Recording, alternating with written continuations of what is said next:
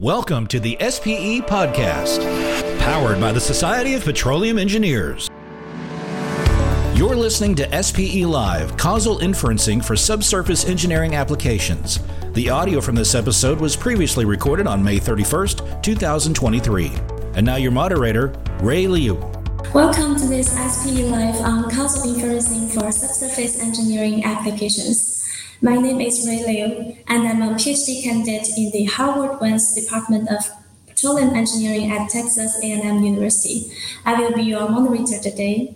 Today's SPE Live will last 30 minutes. We encourage you to ask questions during the program. Now it's my pleasure to introduce our guest, Dr. Dennis Misra. He is an associate professor at Texas A&M University. He is a researcher and educator in the field of subsurface monitoring and focusing for the exploration and production of subsurface engineering Earth resources. In 2018, he received the U.S. Department of Energy Early Career Award, and in 2020, he was honored with four international awards for his contributions to exploration, geophysics, and petroleum engineering. Dr. Misra holds a Bachelor of Technology degree in Electrical Engineering from the Indian Institute of Technology, Mumbai, and a PhD degree in Petroleum and Geosystems Engineering from the University of Texas at Austin. Dr. Misra, welcome to this SP Live. Thank you, Ray, for this nice introduction. And one of the reasons I'm excited about today's discussion is you are joining, and you're the person who has explored this world of causal inferencing with me. So I'm so happy that I can share the stage with you and share our experiences and knowledge on this topic with the wider SPE community. Yeah, thank you for your time. We really appreciate the efforts you have put into sharing this knowledge.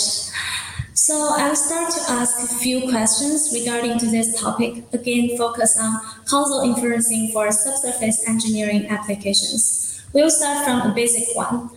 What is the fundamental objective of causal inference, and why is it important in various fields of studies? Great. So that's a great starting question. Uh, causal inference is a statistical method that quantifies causal effect between a treatment and an outcome. So these are the two things that we are trying to relate. There's a directionality from treatment to outcome. We want to quantify the causal effect. And to do this, we have to control something called as confounders. So these confounders are parameters or variables that influence both the treatment and the outcome. If we can control the confounder, then we can quantify the causal effect properly. Now, uh, causal inference is very popular in social sciences and economics. It helps design new policies, new strategies that can help uh, human lives, that can improve environment. Let me give you an example of treatment, outcome, and confounder from a petroleum engineering perspective. So let's say you want to introduce a new drilling fluid. So that will be a treatment a new drilling fluid. The outcome that you're looking for is the quality or the improvement in the rate of penetration. So that is the outcome. And the confounding effects will be the rock type you're drilling through, the depth at which you're drilling, uh, the pressure, the temperature conditions at which you drill, the drilling experience of the driller. So all those are confounding effects. If you take these confounding effects into control, then we can quantify the relationship of this new drilling fluid with the rate of penetration. Now, let me give you another example of where we can use uh, causal inference. This, these are just examples, and we can use it in a lot of different places. Uh, the other example is that you want to use a new simulation software. It's a numerical simulator that you want to use. So that is a treatment, and the outcome is the quality of forecasting, the accuracy of forecasting. And in this, the confounding effect will be the size of your team, the budget available, the data that is available to you, the quality of data that is available for simulation. So for this new treatment, which is a new simulator, the outcome is the accuracy of the simulator. So these are some examples of treatment, outcome, and confounders. Now, when should we use uh, causal inference? Anytime we want to introduce a modification or an intervention to an existing process, that's where we should use causal inference. Anytime we want to understand the impact of a new technology, new strategy, or a new design, causal inference will help you. Uh, if you want to understand a complex system where there are a lot of uh, multiple interacting variables, that's where causal inferencing will help us better understand the underlying mechanism. When not to use causal inference uh, when the data is limited because all this causal inferencing requires a lot of data to process. Uh, causal inferencing is not good if you're doing exploratory data analysis because when we are exploring the data, all we care about are correlations. Uh, causal inferencing is not good when we want to understand a very complex system when a system becomes too complex, then causal inferencing might not help you uh, understand the true cause and effect. And the final thing, which is very important to keep in mind, is if there are too many confounders, if there are some confounders that cannot be measured, if there are some confounders that are unknown, then this entire world of causal inferencing will be weak. So, Ray, from your experience, what do you think? How is the community using causal inferencing? Yeah, first I want to say I totally agree with your opinions. Cause and effect relationship help people to gain a better understanding of the different phenomena. And for our research, we could use causal inference to relate the crack propagation to the elastic waveform change captured by the wave transmission measurements around the material. And also our most recent research shows causal inference could also provide the essential insights for the policy making and also decision making regarding to subsurface injection activities and their impact on seismicity. So it's really very helpful. Um, following that, you have mentioned the correlation stuff. So I'm wondering how does the causal inferencing differ from association or the correlation analysis? Okay, so let me give you a very popular example of a correlation that a lot of us are aware of. Increase in the sales of ice cream and the increase in death due to drowning, right? So there is a correlation between them the ice cream sales increase, the death due to drowning increases. There is no causation there, but there's a very strong correlation. Why is that? Because there's a confounding variable, which is the temperature. As the temperature increases, both the ice cream sales and uh, the drowning deaths, because a lot of people want to experience water, they want to go and swim. So it's a correlation. And this example clearly tells us why we as engineers, scientists, researchers need to truly understand causation. Correlation can be misleading. All of us are so excited about machine learning. We, we are using machine learning in a lot of different data driven modeling tasks. Now, how do these machine learning methods work? They try to find patterns in the data. If the patterns in the data are good, then we can have a generalizable, uh, accurate machine learning model. Now, what do I mean by good patterns? I don't mean correlations. Correlations can be misleading. What I believe is causation or causality based patterns should be more useful for machine learning to make generalizable and accurate predictions. So that's why I'm so excited about this world of causations. Now, let me explain association. What is association? It is a quantification of statistical dependence between uh, two variables. Anytime one of the variable changes, is there a change in another variable? It's, it's just a relationship that is called association. To quantify association, we have methods such as mutual information score, F test. Mutual information score quantifies nonlinear as well as linear association, and F test quantifies linear association. Let me give you an example of correlation. Correlation is a type of association. All correlations belong to the family of association, but not vice versa. What is correlation? Correlation quantifies the type of association between two variables. Now, Pearson's correlation tries to quantify linear association. Um, Spearman correlation tries to quantify monotonically increasing or decreasing relationships. What are causations? Causations quantify whether a change in one variable lead to change in another variable. The word that I'm using is lead. Does a change in one lead to a change in the other? It's not a relationship as such. It is trying to understand the cause and effect. There's a directionality between the treatment and the outcome. So, Ray, tell me from your experience, does causal inferencing, do these causal features help in machine learning? And if so, how did it do it? What's the secret behind it? Yeah, like as you mentioned, for correlation, we have so many different approaches. And when you select different approaches, the correlation features are exactly different. So now we have more and more causal-based feature extraction or feature selection method have been developed in Python or in R language before we doing machine learning. That's because the causal effect relationship is stable across the different environments and is also stable with the different methods. On the other hand, compared to the correlation features, it could also help to overcome the drawbacks of the current machine learning approaches, such as the lack of generalizability and explainability. So causal inference, I believe it will be the key to break the black boxes in machine learning in future. So what's the underlying assumptions and principles that will guide the causal inference?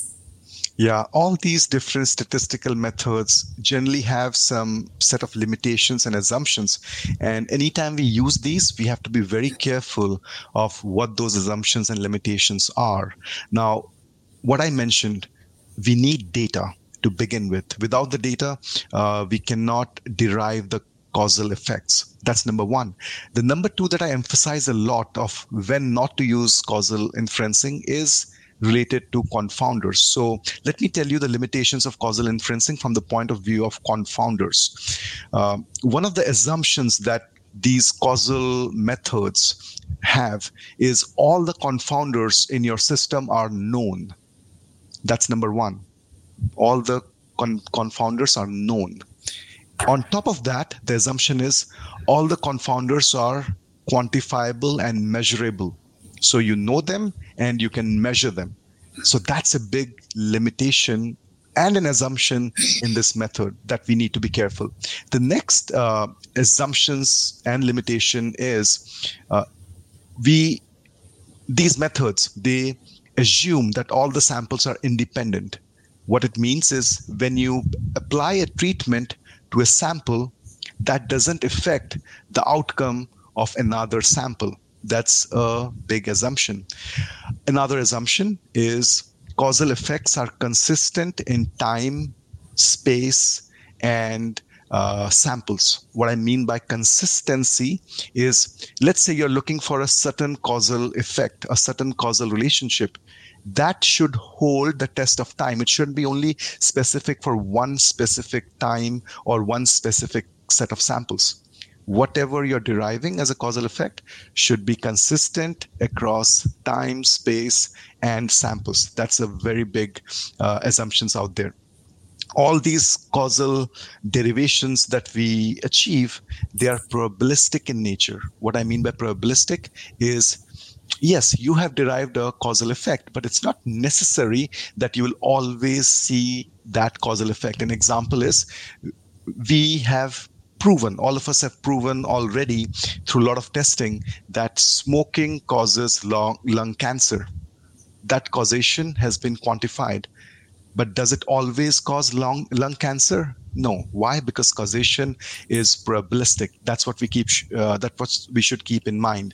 Causation is context dependent. When I say context dependent, it means, uh, let's say, there will be some differences in the causal relationships that we achieve for one type of formation for one type of reservoir versus completely different type of reservoir. What we observe in a hydrocarbon reservoir might not be valid for a geothermal reservoir. So there are there is context and we have to be aware of it. What we derive for, let's say, uh, animals may not be valid for plants. So always remember that these causal effects are context dependent. Causation is based on counterfactual. That's a very big statement out there. What I mean by counterfactual is everything that we derive in this causal world is generally hypothesis driven and they're hypothetical in nature we apply a treatment to one sample and we see the outcome. We apply, uh, we don't apply a treatment to another sample and then we observe the outcome. So there are two independent samples. On one, we are applying the treatment. On the other, we are not applying the treatment. This is called counterfactual. We cannot study the effect of applying a treatment and not applying a treatment on the same sample. So that's what we should be aware of. Whenever we design the data that we need for causal quantification, we have to be sure that we have done enough randomization. What I mean by enough randomization is the control group and the treatment group should be exactly similar, except the fact that on one of them the treatment was made and on the other the treatment was not made. They should be similar in all other aspects, especially when it relates to confounders. And one final thing when we look into causal relationships is treatment and outcome has a temporal precedence. What I mean by that is treatment has to occur before the outcome all the time. So these are the list of assumptions. It's very easy to say that uh, uh, we are we can quantify causations, but if any of these assumptions are not met, we have to be careful and we have to design our causal study accordingly. Yeah, I believe all of those limitations make causal inference very challenging, especially in our oil and gas industry. And then uh, following that, I wonder what are some common methods or approaches used in causal inference from your opinions? Lovely. So um, I'll I'll explain some of these methods and tools, but at the end, I would like your input as well because you have explored the world of all these causal inferencing tools that are out there. So let me start by um, sharing how do we approach a causal inferencing work. So the first thing is to design something called as DAG. These are called directed acyclic graph. Directed in the sense there is always a directionality between two connecting uh, variables. So let's say we have uh, 10 variables. We have to create a DAG or a graph that connects each of these variables. So there is a directionality. That's why it's called directed. Acyclic means there is no loop in this graph. Uh, so once we created this DAG, uh, we can then go ahead with our causal inferencing.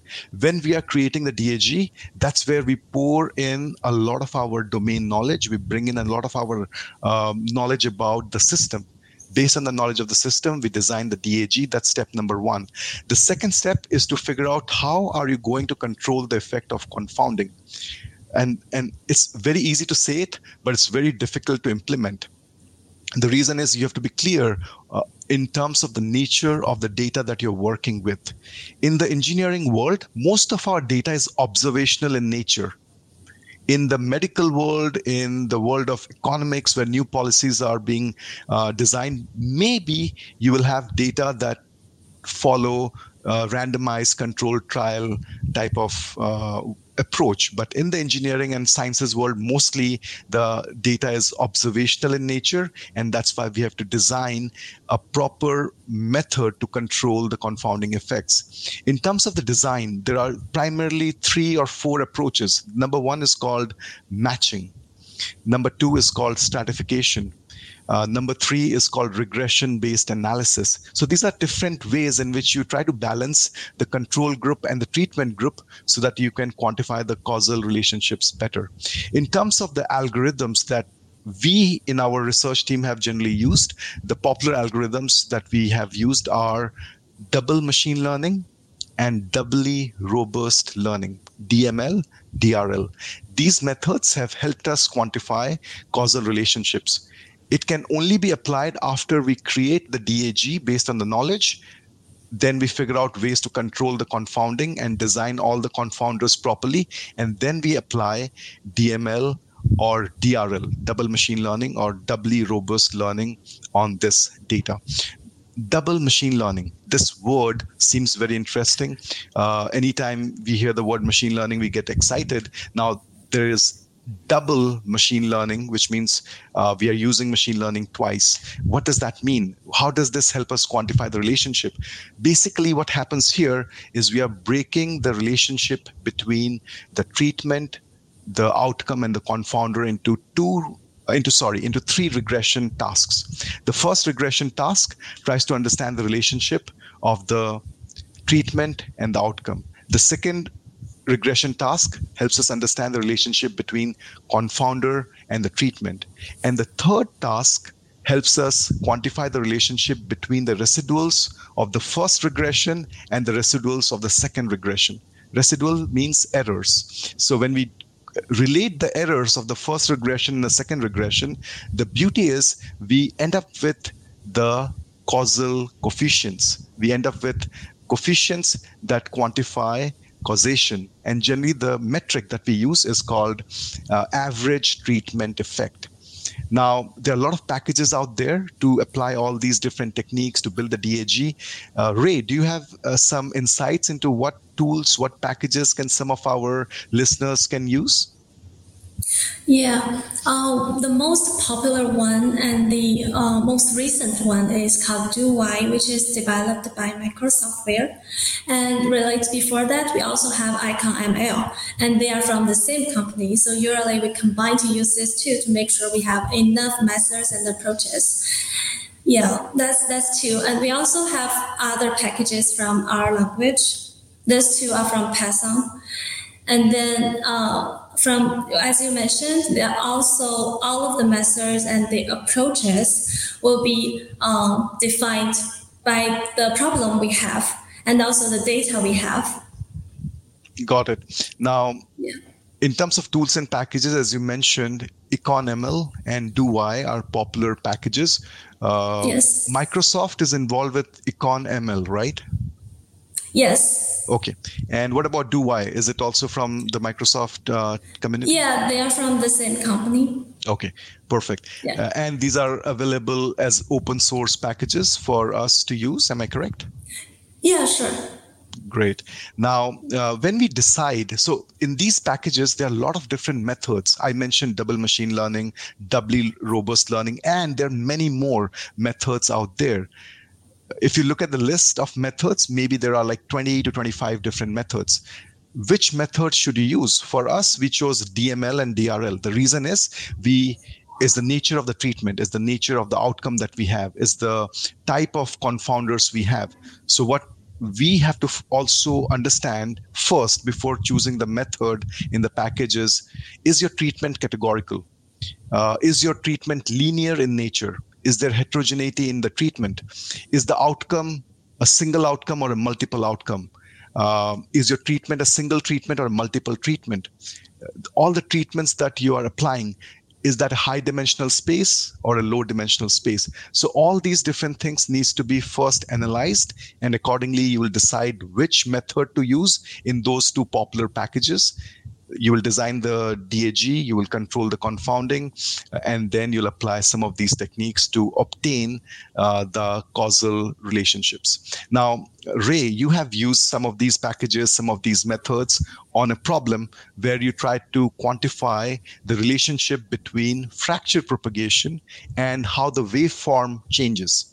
Whenever there's a fracture propagation, there'll be a change in waveforms that you measure what kind of waveforms i'm talking about wave transmission. As the wave transmits and a fracture propagates there'll be interaction and the measurements will get affected. In that work you try to understand the causal relationship between wave propagation and the sorry the fracture propagation and the change in waveform. Can you tell me your approach? And did you find anything interesting in terms of cause and effect relationship in that work Yes, the objective of that study is to identify the causal signatures of crack propagation by analyzing the wave transmission measurements. And we have developed, we have uh, discovered 30 uh, different features. We have found the, attri- the attributes associated with the waveform fluctuations such as the number of recurring number and the sum of recurring values and the variation coefficient of the waveforms are the dominant causal signatures that lar- largely influenced by the fracture propagation. The newly discovered causal signatures confirm that the statistical correlation or association and the conventional feature rankings are not reliable indicator of the causality, with the causal features, more studies could be developed to improve the fracture monitoring, prediction, and the early warning systems that will be helpful in future. I think Ray has a slight weak connection. Ray, uh, your connection is weak. So maybe, uh, yeah, I can kind of uh, take care of what you're saying. So what you figured out is uh, when the fracture propagates, the waves they change in their uh, signal in their uh, form, and the biggest change that um, Ray found is something that has to do with fluctuations in the wave. How many times does that wave cross a particular threshold value that is called recurrence number. Uh, so the recurrence number, the sum of recurrence, and uh, there was another feature that uh, Ray found through this causal analysis that you couldn't have found through a traditional correlation. And when she uses these features, she can do a better prediction of wave propagation in a material. Now, let me give you one final example, and then we can go into Q&A. Uh, in another work, we used causal inference to better understand uh, the microseismic events. What I mean by that is how is one microseismic event related to its neighbors in space and time. So there are some microseismic events that are closely spaced. There are another set of mi- microseismic events that are uh, spaced closely in time. So how's this time and space relationship affecting a particular microseismic event? So for this particular task, we used data generated uh, in two horizontal wells in Marcellus Shale. Uh, this data was generated through the MSEEL project funded by DOE. We used double machine learning as the approach to understand the cause and effect relationship between the neighboring microseismic events and the new microseismic event that occurs due to the effect of the neighboring microseismic events. In this work, we created a list of confounders. For example, breakdown pressure, surface treating pressure, pump rate, stage length, proppant stage concentration, clusters per stage, average time of occurrence of a event, average distance of that microseismic event from the well. These are all the list of confounders that we could quantify and measure. What we wanted to understand is how is the magnitude of events in a region related to the occurrence of a new event and when I say a new event, we are looking at the magnitude, the time, and the location of this new event. And we found some very interesting observations that we couldn't have found through uh, a simple correlation study. One example is uh, the magnitude of a new microseismic event doesn't depend on the number of neighboring events and it doesn't depend upon the spatial and temporal concentration of the neighboring events. That was a very interesting uh, observation that we could derive from a cause and effect analysis. Another observation that we figured out is regions that have high magnitude prior events generally lead to new large magnitude microseismic event. In terms of occurrence, what we figured out is a high concentration region of events where there's a lot of events in time and space, uh, there won't be any causal relationship between that and the occurrence of new events. Regions with high magnitude prior events lead to a late occurrence of new microseismic events. So, with that, maybe uh, we can take uh, one or two questions. Ray, did you find any interesting question that we can answer? Yeah, uh, we have some questions from audience. Yeah. The first one is question from LinkedIn by Kamar. Does the causal inferencing mentioned can be mainly used in feature engineering stage of Yeah. machine learning or the AI project? So that's what we want to do. There are a lot of packages for reducing the dimensionality of the data through correlation and association based study. What we want to do is we want to bring in uh, causal based features and use them for developing more reliable machine learning projects. Yeah, we also have another one from LinkedIn Sadak.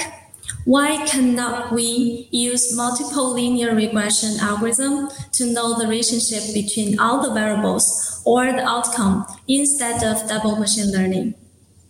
Yeah. So uh, this is an interesting question, and one of the reasons we can't do that is there will be bias. There'll be a regular regularization bias if you just use a single multiple linear regression algorithm. The reason being there is a strong effect between the treatment and confounders. So if you build that linear regression model, you have the treatment and confounder, and the coefficients uh, will be non-unique. Each time you run it, you will get slightly different coefficient because there's a relationship between the treatment and confounder.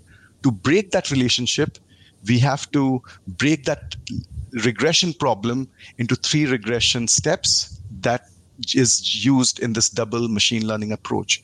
Double machine learning is great when your treatment is continuous and your outcome uh, is continuous. If your treatment is categorical, zero and one, then you should use doubly robust learning. Yeah, great. Dr. Misra, thank you so much for your insights. And to our audience, thank you for joining us today. We'll see you next time. Thank you very much. Thanks for listening to the SPE Live podcast. For more content, visit the SPE Energy Stream, the industry's digital pulse, at streaming.spe.org. If you enjoyed today's show, don't forget to subscribe and review. Join us next time on the SPE Live podcast.